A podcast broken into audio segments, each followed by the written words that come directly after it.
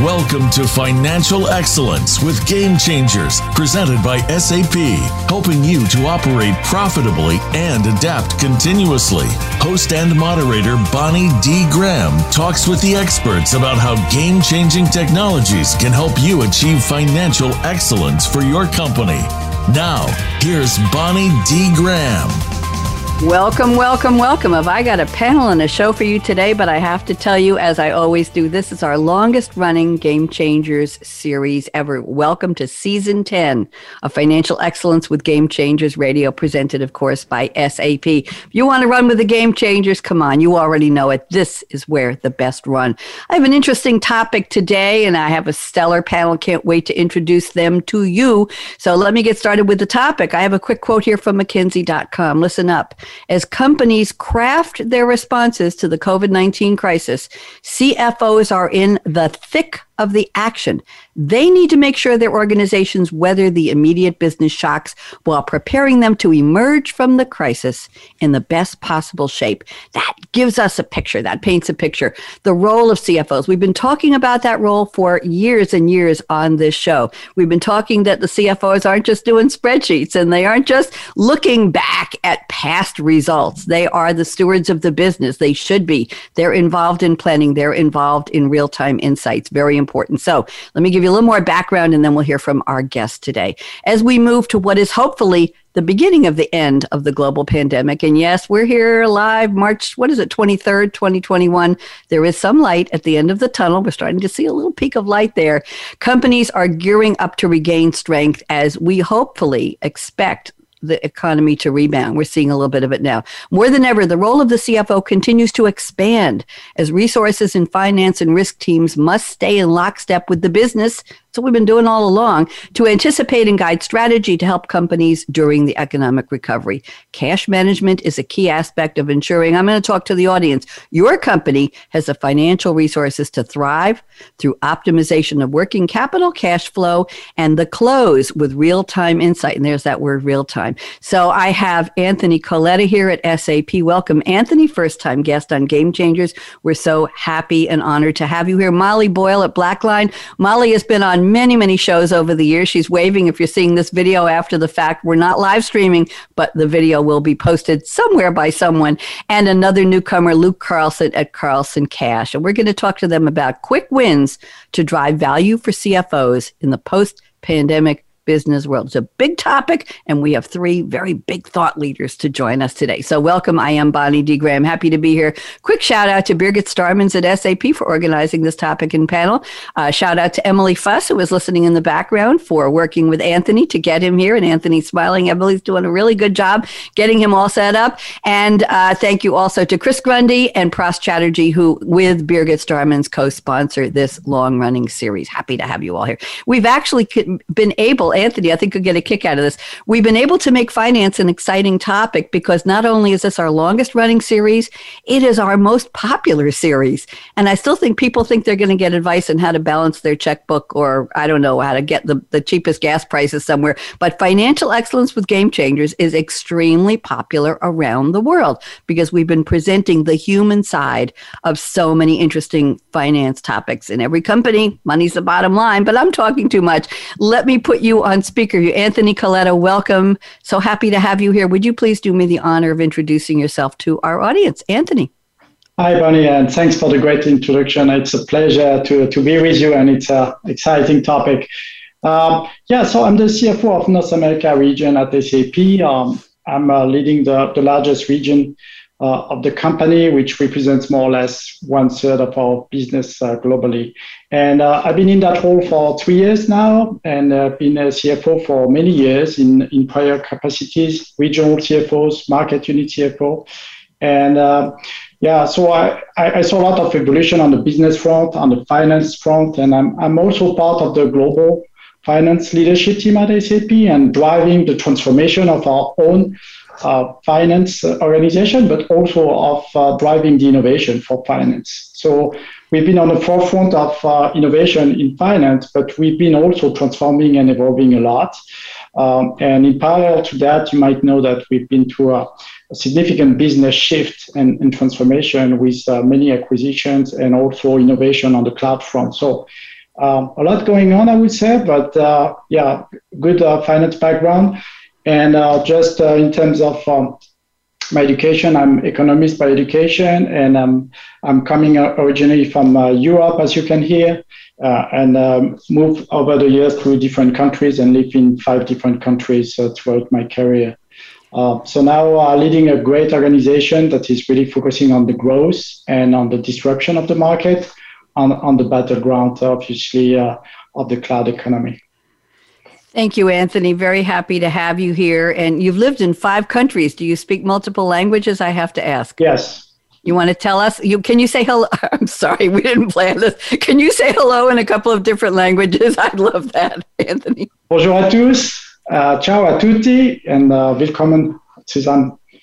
Thank you very much. And hello, good morning to you as well. Thank you, Anthony. Delighted to have you. Molly Boyle, you've been on the show so many times. I, I hate to say you could probably run it, but I'm not going to let you do that. Molly, in case there are five people around the world who don't remember who you are, shame on them. But talk to those five people and reintroduce yourself. Molly Boyle, welcome. Thanks so much for having me back, Bonnie. Uh, always a pleasure. Mm-hmm.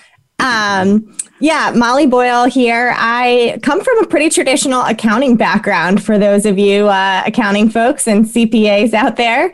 Um, sort of grew up in the public and corporate accounting world, spent about the f- first 15 uh, years of my career working in pretty traditional financial close roles, public accounting and audit roles, and was lucky enough to find my way to Blackline. I really sort of became a, a nerd about accounting and process optimization in the early years of my career. And so I've spent the past three years or so working on helping, you know, improve processes, find new and better ways of doing things. And so I've been mm-hmm. fortunate to work with lots of companies and also work really mm-hmm. closely with SAP mm-hmm. over the past several years to just find innovative ways to do traditional accounting work. So super excited to be back. Thank you very much, Molly. Always a pleasure to have you. You were on one of my prediction specials at the end of last year, weren't you? I was. That was that fun. was very well received. We uh, I did those on my Technology Revolution: The Future of Now series, and we live streamed. I think to Facebook. I wasn't. We weren't uh, live streaming on uh, LinkedIn yet, and that got a lot of views. So we had a panel of I think twelve people that day, and by the way, Anthony and Luke, I'm warning you at the end of 2021, you'll be invited to the year end prediction special. And you each get about four or five minutes, and, and the Zoom screen is filled, and it's a lot of fun. We go around with predictions. You get about four minutes each, and it's a lot of fun. Luke Carlson, let's prepare you for that. Let's hear from you now. Luke, welcome. You're a newcomer to Game Changers. Very happy to have you here. And would you do me the honor, please, of introducing yourself? Go ahead, Luke. Yeah, absolutely. Thanks, Bonnie. I'm really happy to be here. Really looking forward to today's show. So, I'm managing partner at Carlson Cash. I'm a self-proclaimed SAP Treasury nerd. Um, you know, so we focus exclusively on SAP Treasury and cash management implementations. So, anything related to uh, SAP Treasury, cash management, and electronic banking, uh, that's where we focus. And what's your background? How did you get there? Um, yeah, so I started about 15 years ago uh, in the SAP Treasury space and kind of fell in love with it and have been doing it ever since. And what what appeals to you, Luke? That you're in the business. You started a business five years yep. ago. You told me what appeals to you so much about finance that you wanted to start your own company working with finance. What's what's the attraction? Is it oh, exciting? Yeah, yeah well, I think I've, I've always been interested in the you know the, the technology side of finance and really interested in, in in the finance side. And so I think it kind of takes technology and finance and merges that together. And I just you know, find it really interesting. Thank you very much. Nice to have you here. And now this is the part. Thank you. This is the part of the show where my guests have sent me graciously sent me a music or a movie quote or a TV show quote. We've got some real good ones here today. Anthony Coletta has introduced me to the name of a band I've been listening to for years, and I didn't even know who they were. I was telling him I like the song so well. I sent some clips to my drum teacher, and I said, "Let's put this on the practice list for this week." The band is Daft Punk. I hope I'm pronouncing it right. There's all kinds of of uh, pronunciation notes here on the Wikipedia listing. A French electronic music duo formed in Paris in 1993 by Guy Manuel de Homem Christo and Thomas Bangalter. Often considered one of the most influential acts in dance music history, they achieved popularity in the late 90s as part of the French house music movement. They combine elements of house music with funk, techno, disco, indie rock, and pop. That's more than you all need to know. And here are the lyrics to the song Anthony has sent, and I'll tell you what the line has said. The lyrics are I know you don't get a chance to take a break this often. I know your life is speeding and it isn't stopping. Here, take my shirt and just go ahead and wipe up all the sweat, sweat, sweat. Lose yourself to dance. Lose yourself to dance. Anthony, how many times do I have to say it? Lose yourself. It's five times. Anthony, I love the quote, love the song. The music's great. Please tell us what in the world this has to do with our topic today. Anthony, help me out here. Go yeah. ahead. Um, yeah, so when, when you ask for a song, this this is one on my playlist. So I I sound uh, I, I thought it would be a good pick. Uh, I like the um, the the mix of uh, the electro side of it, but also they do a lot. They did a lot of collabs over the years, and this one is with Pharrell Williams on the vocals and Nile Rodgers on on the guitar. So I like the combination of the three and it's uh, i mean it gives good vibes and i think we need good vibes. We need some energy up um, and uh, so what, what i like is that it evokes uh, the sense of being uh, um, united and connected to each other. So it's an invitation also to uh, to go outside of your comfort zone. And um, um, so the connection to our topic today, I would say, is, is twofold. On one end, it's uh, obviously the projection of an, a world where you can still engage and go beyond boundaries and keep building bridges and, and uh, being together. So that's something uh, I'm looking forward to, to again, uh, you know, meet with each other and, and being together. Uh, and the other aspect of it, which, uh, which I like is, uh, I think on the finance side, we will need to interact more and more outside of finance with the business, with other stakeholders, with our customers and partners. Uh, so I, I like also the, the analogy of you know going outside your comfort zone and and uh, and obviously uh, it's speeding up. Uh, so we need to uh, making sure that, that we cope with that. But I like the good vibe and the energy that I wanted to project. I, I don't think I've ever heard anybody analogize dance to finance, and that's Anthony. I have to ask: Are you a dancer? Do you enjoy dancing? Yes, I, I love listening uh, music and I love a good sound like the ones from Daft Punk. I think they have a lot of uh, hits with a very good sound that is very special. Thank you very much. I appreciate that. We, we like to make our panelists very real, authentic people. And Anthony, we've just given a side of you that most people may not know about. So thank you for sharing that with us. Molly Boyle has sent us a quote from uh, Rafiki, the old baboon with the mandrill markings, voiced by Robert Guillaume, to Simba. I think you all know where I'm going with this. The young lion who grows up to be king of the Pride Lands, voiced by Matthew Broderick. And of course, the movie is The Lion King, 1994 animated musical drama drama produced by Walt Disney Feature Animation. This is the 32nd Disney animated film. I didn't know that. And I don't know if you know it, Molly, you probably do, but the original songs were composed by Elton John and Tim Rice with a score by Hans Zimmer. Does it get any better than that? And voices in the movie include Matthew Broderick, James Earl Jones, Jeremy Irons. Uh, let me see, name Nathan Lane. I'm looking Robert Guillaume, Madge Sinclair, Whoopi Goldberg, Cheech Marin, and Jim Cummings. And we know most of those people. Here's the line Oh, yes, the past can hurt. But the way I see it, you can either run from it or learn from it. Molly, how did you find this great quote? Talk to me. Well, first of all, I think this is the first time I've been on the show and not use some sort of sports or baseball quote. So I decided to go a little different direction.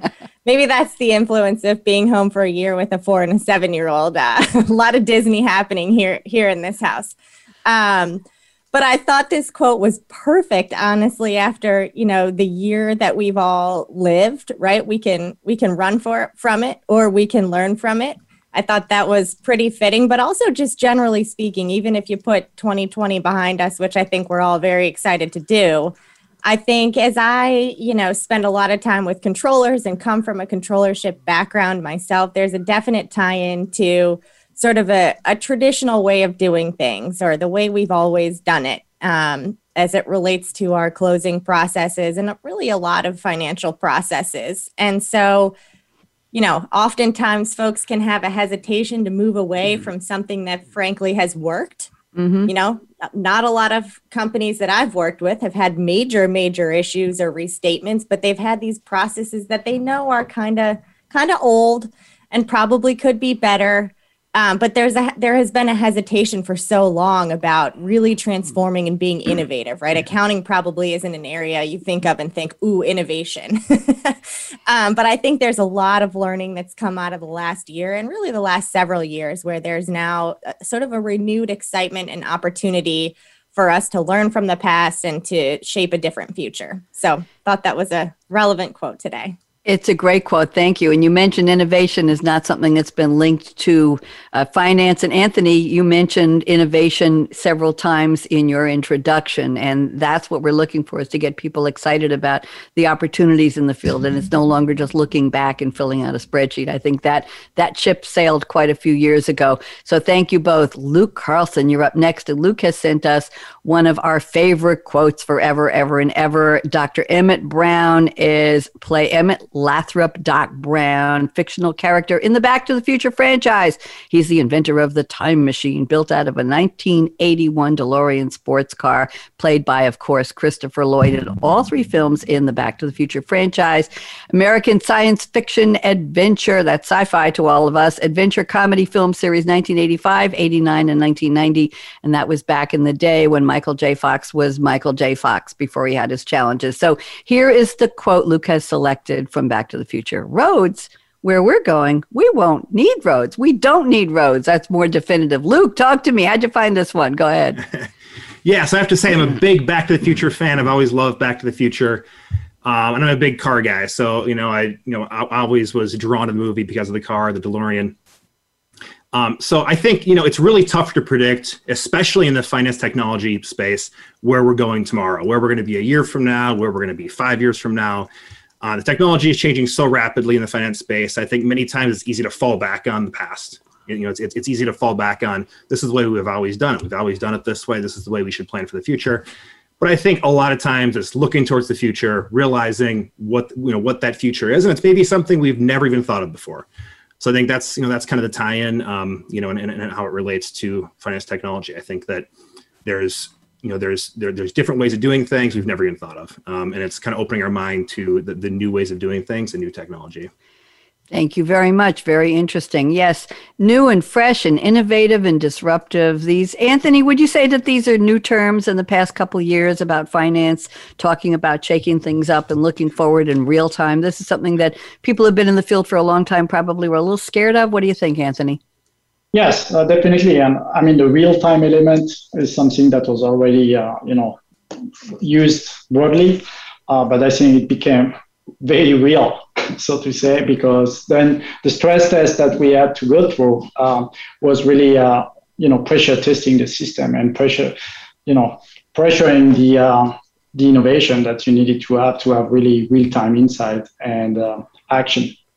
Thank you. It sounds like it would attract a lot of people who might not have thought of a finance career five years ago, eight years ago. So mm-hmm. this is the part of the show. Thank you for that, Anthony. I like a little sidebars sometimes. I like to pick the thought leadership brain of my panelists. So we're going to go to the part of the show that's the formal roundtable. My panelists have graciously sent me four discussion statements each. And we're going to start with Anthony Coletta. And Anthony sent me the following statement. It's long and it's wonderful. I'm just going to read a little bit. And Anthony, no, I like that, Anthony, because you're educating me as the moderator. I get to know what's on your mind.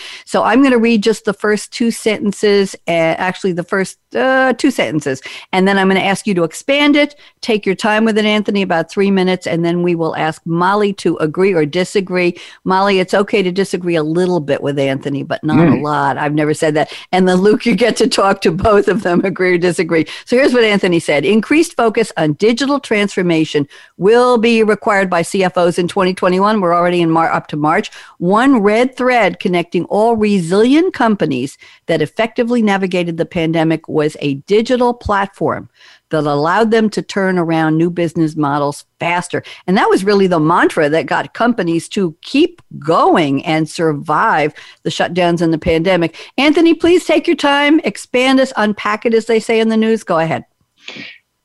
Sure. Yes. Uh, and um, obviously, uh, we we saw the digital transformation cycle already. That was you know top of mind for many finance leaders. Uh, but we saw that acceleration and that trend acceleration that we keep hearing everywhere. Actually, in in, um, in uh, for innovation, it actually accelerated one full cycle, so it went really years ahead very quickly. So what you needed during that uh, um, period where everyone was remote, you had to run your processes digitally, etc. It was really to be fully digital and to be real about it. So it was not so much about strategy and talk, etc. You needed to have that one digital platform to execute on it. You needed to be true about the strategy. And I think that was, again, that was a proof point for many organizations. And you needed to have also quick access to data. You needed to have um, the experience included in anything you do. Uh, so you, we've seen a lot of industries being disrupted, obviously, and they keep, uh, you know, being disrupted today. And those that differentiate themselves are those that have that had the one digital platform that were the most integrated also in terms of their processes those that were offering simple processes also. So the complexity was not a good thing to have in the middle of a crisis. Mm-hmm. um, and obviously also those that deliver really either quick value or a different experience. And i think there's a lot of focus on that still going on where you can differentiate yourself with uh, some you know element of experience, but some element also of integration in the end-to-end process. And we have many examples. I mean, we often hear about e-commerce. That's a prominent example and a mm-hmm. disruption mm-hmm. in that sector and how everyone shifted very quickly to a digital buying experience. Uh, but then you need to, once you pass that, you need first to deliver on that, but then you need to engage differently and sustain that. Um, and I think now we are in a period where you need to sustain what you have been probably achieving successfully.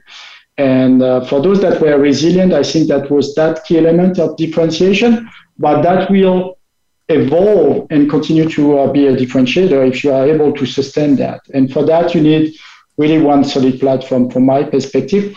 It's true in finance, but it's true across uh, the landscape and the value chain. Thank you, Anthony. Interesting. I picked up one, one, two words together I haven't heard before sustainable resilience. What an interesting concept. Be resilient, but keep it going. It will serve mm-hmm. you well going. Thank you. Very good point. I've mm-hmm. already agreed with Anthony, but I'm not a panelist. so, you know, so don't take my lead for that. Molly Boyle, I'm putting you on speaker view, dear. Please talk to Anthony. Do you agree or disagree with anything or everything he said? Go ahead, Molly. Yeah, I, I think I agree with just about everything. Um, and I, and I, I, I mean that honestly. I, I, uh, I truly agree. I think a couple of things that I would, would add, just some thoughts of my own that, that expand on this topic are, you know, first of all, I think digital transformation before 2020 was a buzzword in a lot of ways, right? It was something mm-hmm. people were interested in, it was something people were talking about, and some companies were really truly embracing, but for a lot of people they they wanted to be a part of it, see what it was like. Maybe they would dip their toe in, but they weren't truly embracing this concept of of becoming a digital company of you know building sustainable and agile processes and i think i might have even mentioned it on the prediction show before my favorite meme of the uh, of the pandemic was the one with the wrecking ball coming into to the corporate office. And the wrecking ball was you know covid really coming in to say hey it's time. You know this is the compelling event that is going to make you instead of dipping your toe in jump in with both feet. So i think you know that's that's true for sure. The other thing i think is interesting is um, relative to sort of resilience, a lot of CFOs and a lot of you know companies in general, the good news was they were able to kind of manage through that initial shock and disruption, and they kind of came out the other side, especially in the office of the CFO, mm-hmm. saying, "Hey, look at us, we did it! you know, we we closed the books and we we completed our forecast and we shifted to working remotely."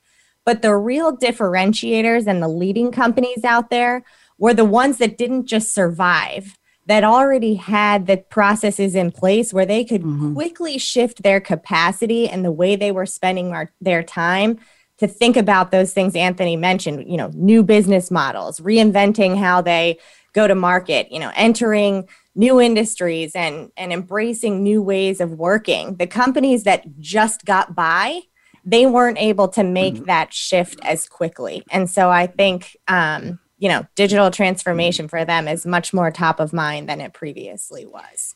Thank you. All great points, Molly. Luke Carlson, you're up next. You get to talk to Anthony and or to Molly. So go ahead, Luke. I'm putting you on speaker view. So, you know, I love what you said, Molly, about digital transformation as a buzzword because I, you know, I see that over and over again, and I think that, um, you know, what, what, this pandemic has really done, and we're talking a lot about the pandemic, but what it's really done is brought to the forefront the fact that, you know, maybe we're not as efficient. Maybe we need, maybe we, maybe we're not as efficient as we thought we were. Maybe we need to be able to be more adaptable in the future. And I think that, you know, this really highlighted that with with companies. They realized that, um, you know we're, we're not as efficient as we once thought we were. We need to be making these changes. We need to be proactive about making some of these technology transformation changes.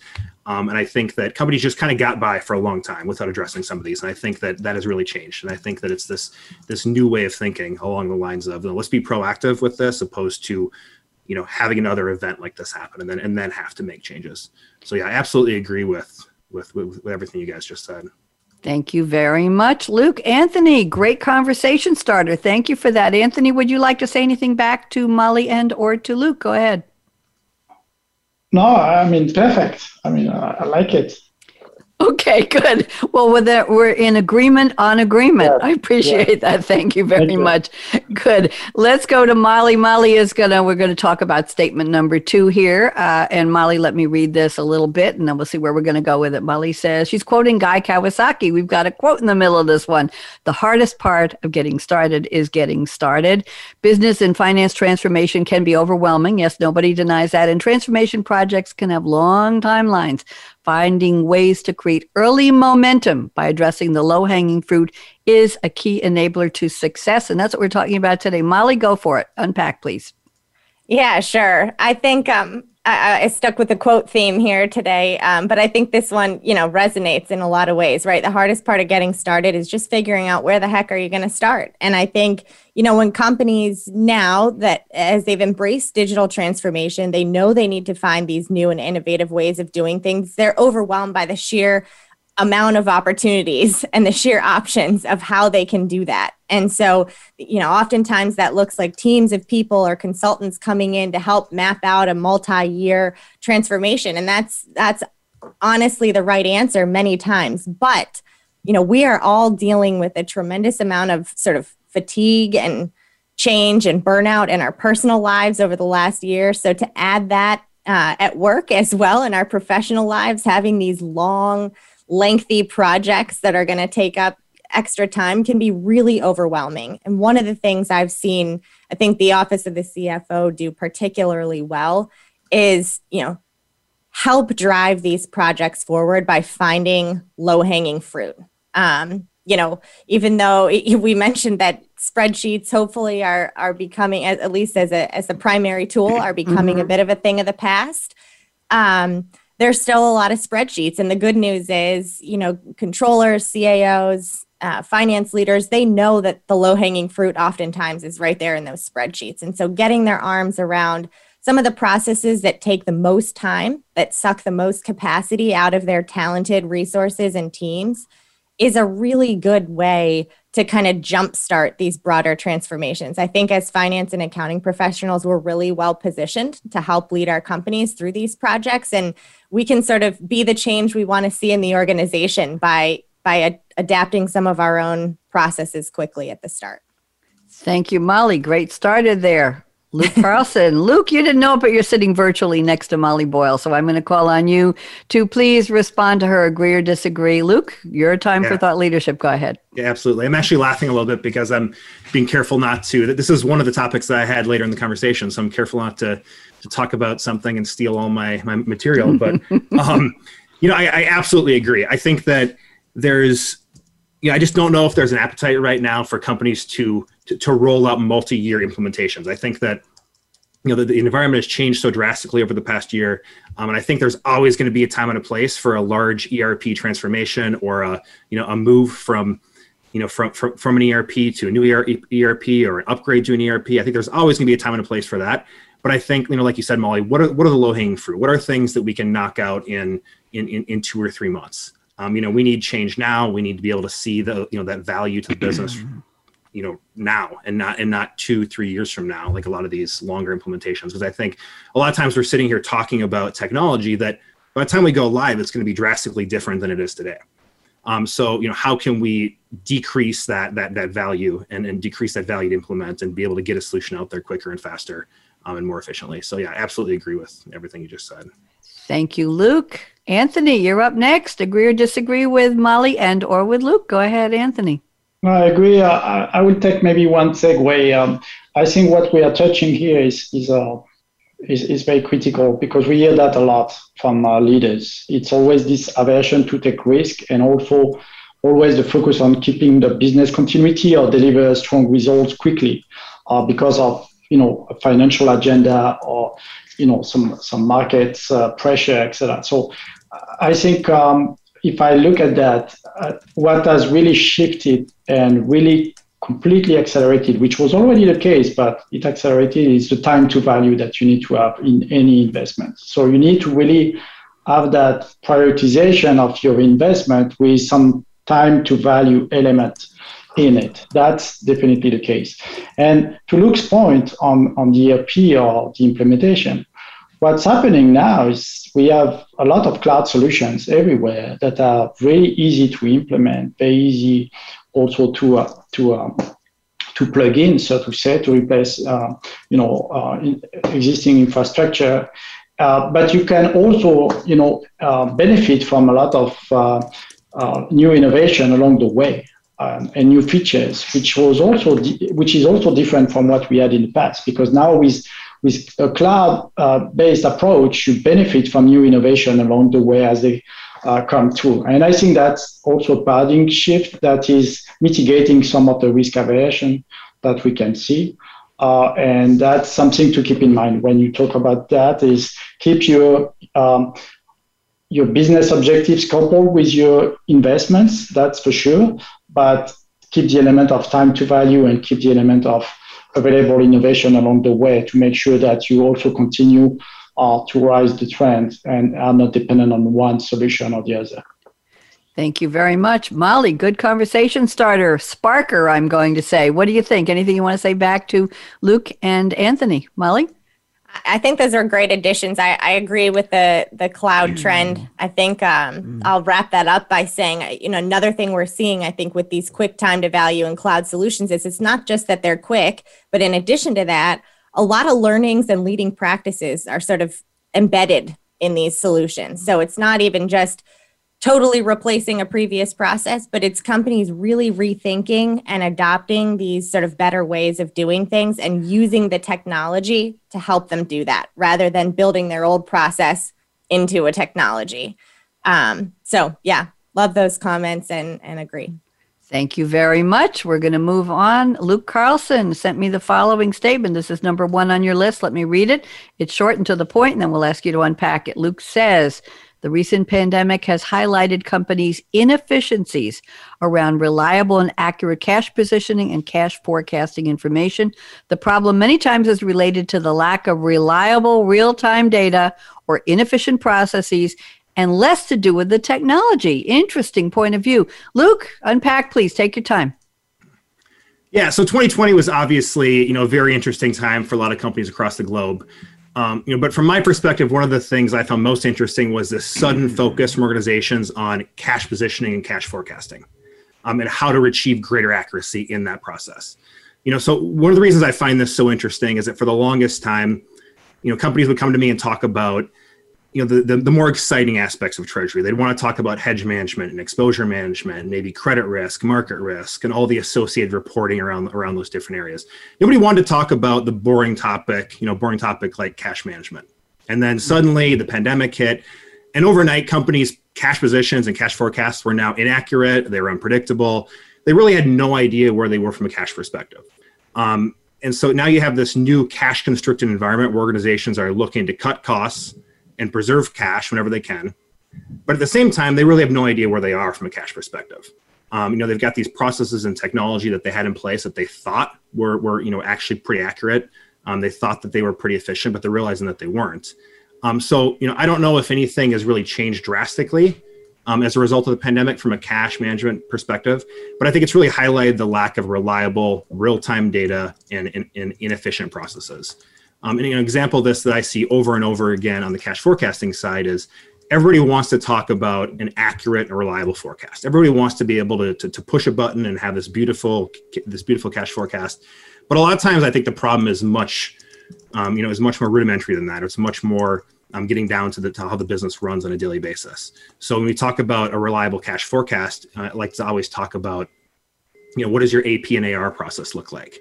You know it's pretty difficult to build out a you know a solid cash forecasting process if we don't have really good ap and ar information and we're not doing a really good job of reconciling that information on a daily basis so if we've got old stale data sitting out in the future uh, we've got old you know old invoices mm-hmm. or we've got mm-hmm. old invoices that aren't paid um, and we don't have have that reliable data it's pretty hard to build to build a, ca- a cash forecast or a cash position so i think at the end of the day regardless of, of the technology that's used um, it comes down to having accurate, reliable data that can be consumed by your technology. Interesting, interesting. Anthony, you are sitting digitally, technologically next to Luke, so I'm going to bring you up on speaker view. Anthony, thoughts on what Luke just shared with us? Go ahead, you're up. Mm-hmm, sure. Yeah, so cash obviously took a front seat uh, for many um, senior executives, not only finance. So it became an imperative very quickly to have a solid balance sheet was critical um, in the early days of the crisis. Uh, but past that, I think some elements that were very important is one that Luke mentioned is the transparency that you need to have. Uh, when I started as a CFO, I, I needed to ask my treasurer about our positions. Today, I have that at my fingertips, and that mm-hmm. changed the game. Uh, and it was particularly relevant not only for those who who were trying to survive or trying to just protect uh, you know some continuity with a downturn it was actually an opportunity for those that were um, dealing with hypergrowth. Because we we had also a lot of companies that benefited from uh, you know the disruption. And they needed to have quick insight on their cash positions to also make acquisitions, investments, accelerating, you know, their competitive advantage. And uh, so I see that also from an upside perspective. And again, today we see a lot of M&A activity, a lot of uh, things happening with startups, with the ecosystem, etc. So the lines are moving very fast. And uh, for that, you need to, to have, on one end, obviously, the basics and uh, the efficiency in your cash management you need to have a culture of manage of uh, cash management, which I think a lot of companies realized that they didn't have, or maybe some that had that were in a better position uh, from the get go. Uh, and obviously, then the next one is how do you use that efficiently? And again, back to our point of prioritization and investments. Um, you can keep that as a competitive advantage, I think. And but for that, you need to have transparency, but you need also cash efficiency. And, and there's a lot going on on that front uh, in terms of, you know, um, um, automation, for example, and new uh, new solutions that we use where you can gain a lot of uh, cash efficiency also. And that helps you again to uh, to keep the, the machine uh, growing and going. So I, I think uh, these elements that we mentioned is that connection between the culture of, ma- uh, the, of cash management, but also the opportunity out there. Thank you, Anthony. Molly, you're up. Talk to us. What do you think? Sure. Yeah, uh, really interesting points. I think they're all they're all really good ones. I'll add um, sort of a, a, different angle that's not an agreement or a disagreement um, on this, which I think is some of these cash challenges and, as Anthony suggested, cash opportunities really highlight, I think, the interconnectivity of the office of the CFO and the importance, like Luke shared earlier, of having, whether it's technology, processes, or both, sort of connected um, real time information. I think for so long, one of the most common ways that the office of the CFO or organizations in general have operated is is is siloed, right? You've got the treasurer over here, you've got shared services or accounting operations managing AR and AP. You've got a you know corporate controllership managing the close. And all of these are sort of separate processes. And I think the past year has really highlighted how connected they are and how connected we all mm. need to be within finance and accounting leadership so that we can position our companies to make these better business decisions, right? If we have one source of the truth and we've got efficiencies around applying cash or, um, you know, managing our payables, and if we've got a close process that is recording entries in real time rather than on day three at month end, we're in a much better position to provide that real time data that Luke was highlighting. So I think a lot of companies are really embracing um, the collaboration across these previously siloed parts of the office of the CFO. And I think that's going to be a big differentiator going forward. Thank you, Molly. Luke, great conversation starter from you. Anything you'd like to say back to Anthony and or to Molly? Luke? Um, yeah, I, I, just think that you know, in summary, there's there, there's this increased awareness on on having really good data, having really good efficient processes, and I think it's it was it's always been important in theory, but I think it's this is you know in light of recent events, this is something that everybody really wants to focus on now, and people are taking seriously and investing investment dollars in. So I think that um, yeah, I think it's you know, I think we're moving in the in the right direction from from that perspective, and I think that that, that this is something that companies are actually you know investing money in and, and, and focusing on from a from a technology perspective. Thank you. Good to know. Perfect for our topic today. Let's go to Anthony on picking your statement number two. Let's do a deep dive into what we used to call new technologies, disruptive technologies. A lot of them have been around for years, but let's talk about them. Anthony says there is a new generation of finance automation tools focused on productivity improvements powered by, let me list them, artificial intelligence. We all know that as AI, machine learning. Some people call it ML, RPA, that's robotic process automation, and IoT, Internet of Things technology, among others. I'm going to stop there and let you expand this for us. Anthony, go ahead. Yes, this goes back to uh, to the point of um, where we are. So we we have a lot of opportunities in terms of new things that technology has to offer in every dimension, in every function, especially in finance.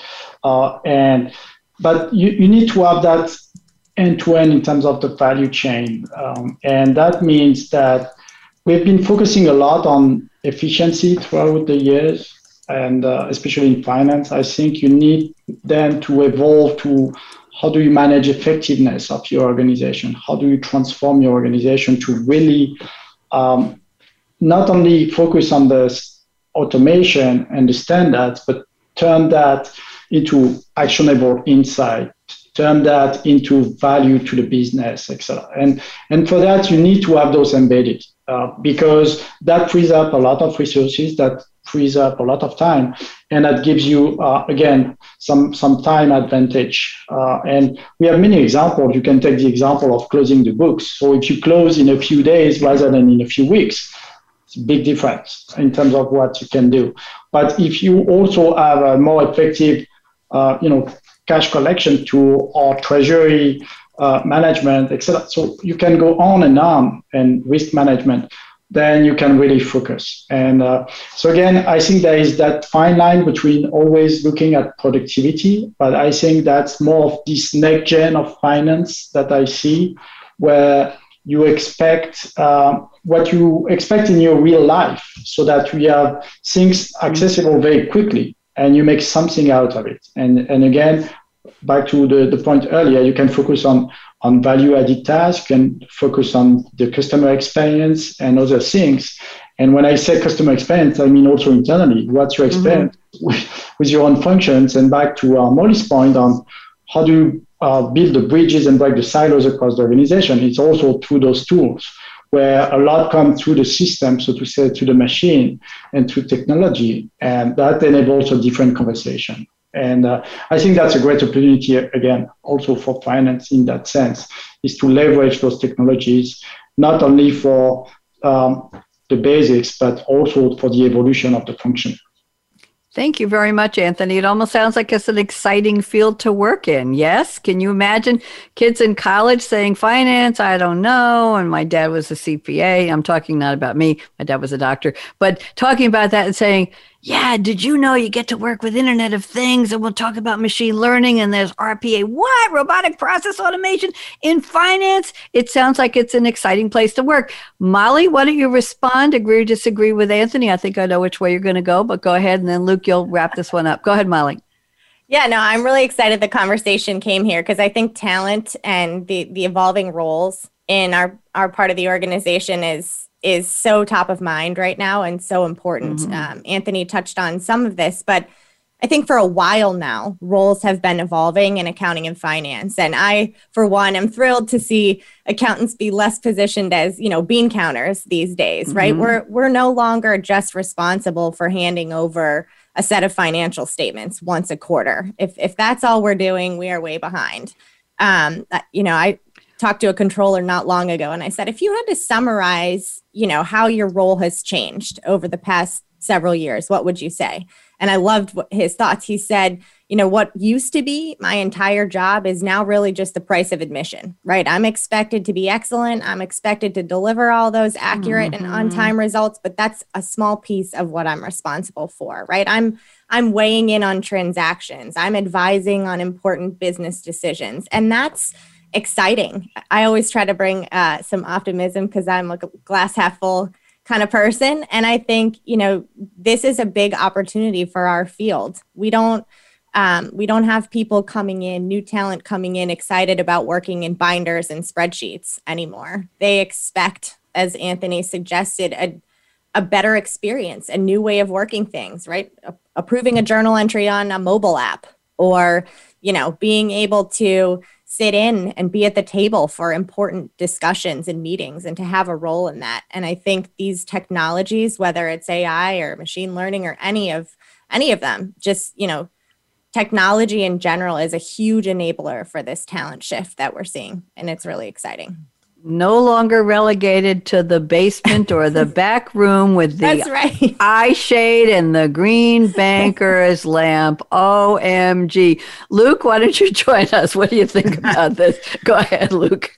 Yeah, so I completely I completely agree with everything that was just said. I think, you know, just to kind of reiterate, I think that um, you know, with just some of the advancements in finance finance and technology and banking technology, uh, the strategic role of finance has changed drastically over the past five or 10 years um, you know, and then you bring in automation and machine learning, and I think that's displaced a lot of the day-to-day tasks that that you that you think of when you think of a finance and treasury type role. So now it's you're getting into the office, and a lot of those manual tasks that you that you would have done five or ten years ago are done automatically, and now you can use that time to make better decisions. You know, better strategic decisions for for the business, for the cash position, for your forecasting, um, and I think yeah, I think it is definitely a really exciting time to be in the in the finance and treasury space, just given given the technology and, in-house change over the past the past few years. So yeah, I completely agree with with everything that, that, that Molly and Anthony just said.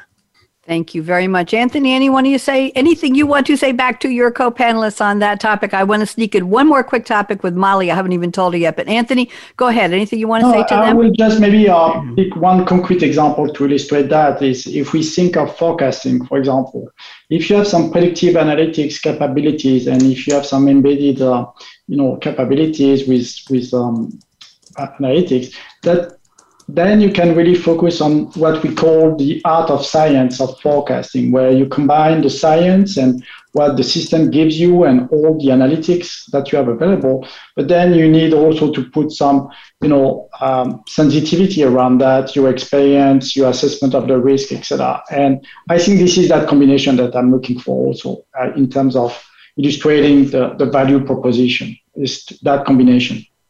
Thank you very much. Good, good conversation around the table.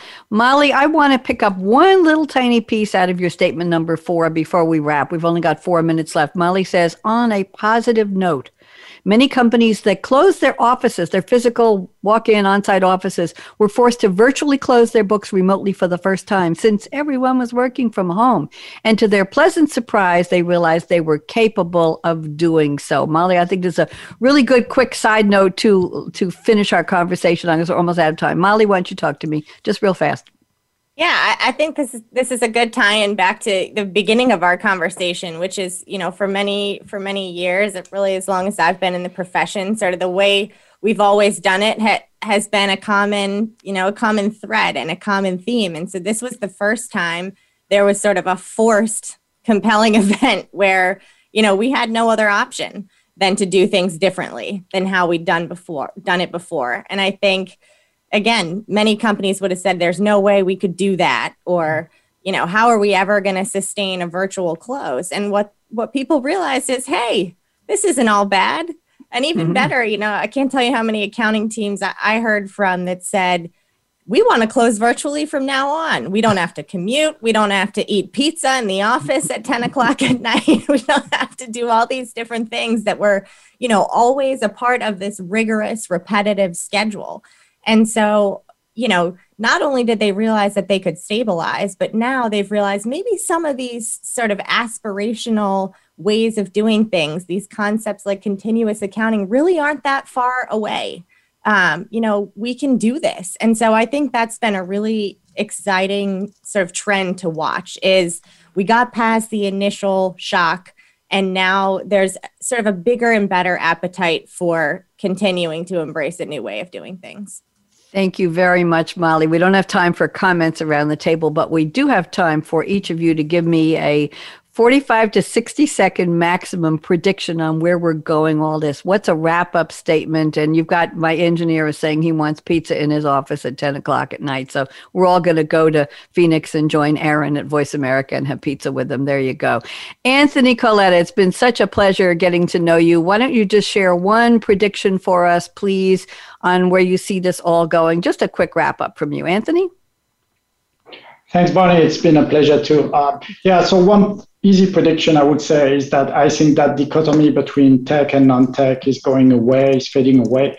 We have uh, now really an opportunity to uh, embrace the, the growth that is ahead of us. And if, if I see finance as an architect of growth, I think there's opportunity there to really embrace that uh, technology and evolve and go more analytical, but also to make the talent as a key capacity to build around. Uh, so we need to build capacities and make sure we invest in talent so that we invest in continuous learning of our people to make that uh, function evolve and take advantage of the value proposition and uh, yeah so and then the digital experience in that context i think will be uh, one key prediction from my, from my perspective of success Thank you, Anthony. It all comes down to people. Molly Boyle, I'm going to put you up. Why don't you give us a, we got less than 30 seconds. Go ahead, Molly, up to you.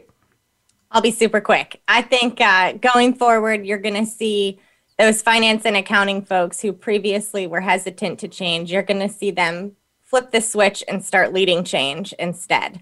Um, I think, uh, you know, just as I suggested in in that previous short discussion, they they now know what they can do and what their teams mm-hmm. are capable of. They're excited about it, and I think they're going to be the ones leading and driving a lot of this going forward. Thank you, Molly. Luke, one sentence prediction. You're up.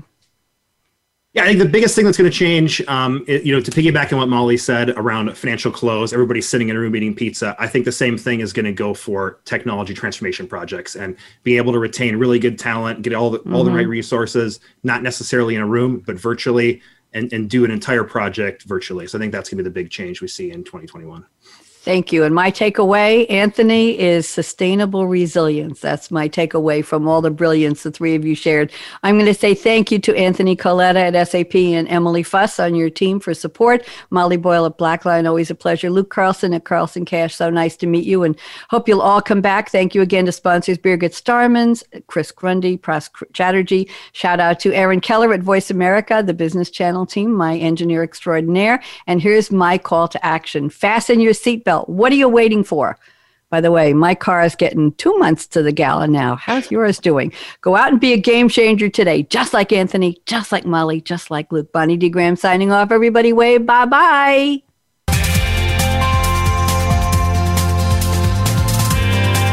Thanks again for tuning in to Financial Excellence with Game Changers, presented by SAP, helping you to operate profitably and adapt continuously. To keep the conversation going, tweet your questions and comments to hashtag SAPRADIO and join host Bonnie D. Graham on the Business Channel. Wishing you a game changing week.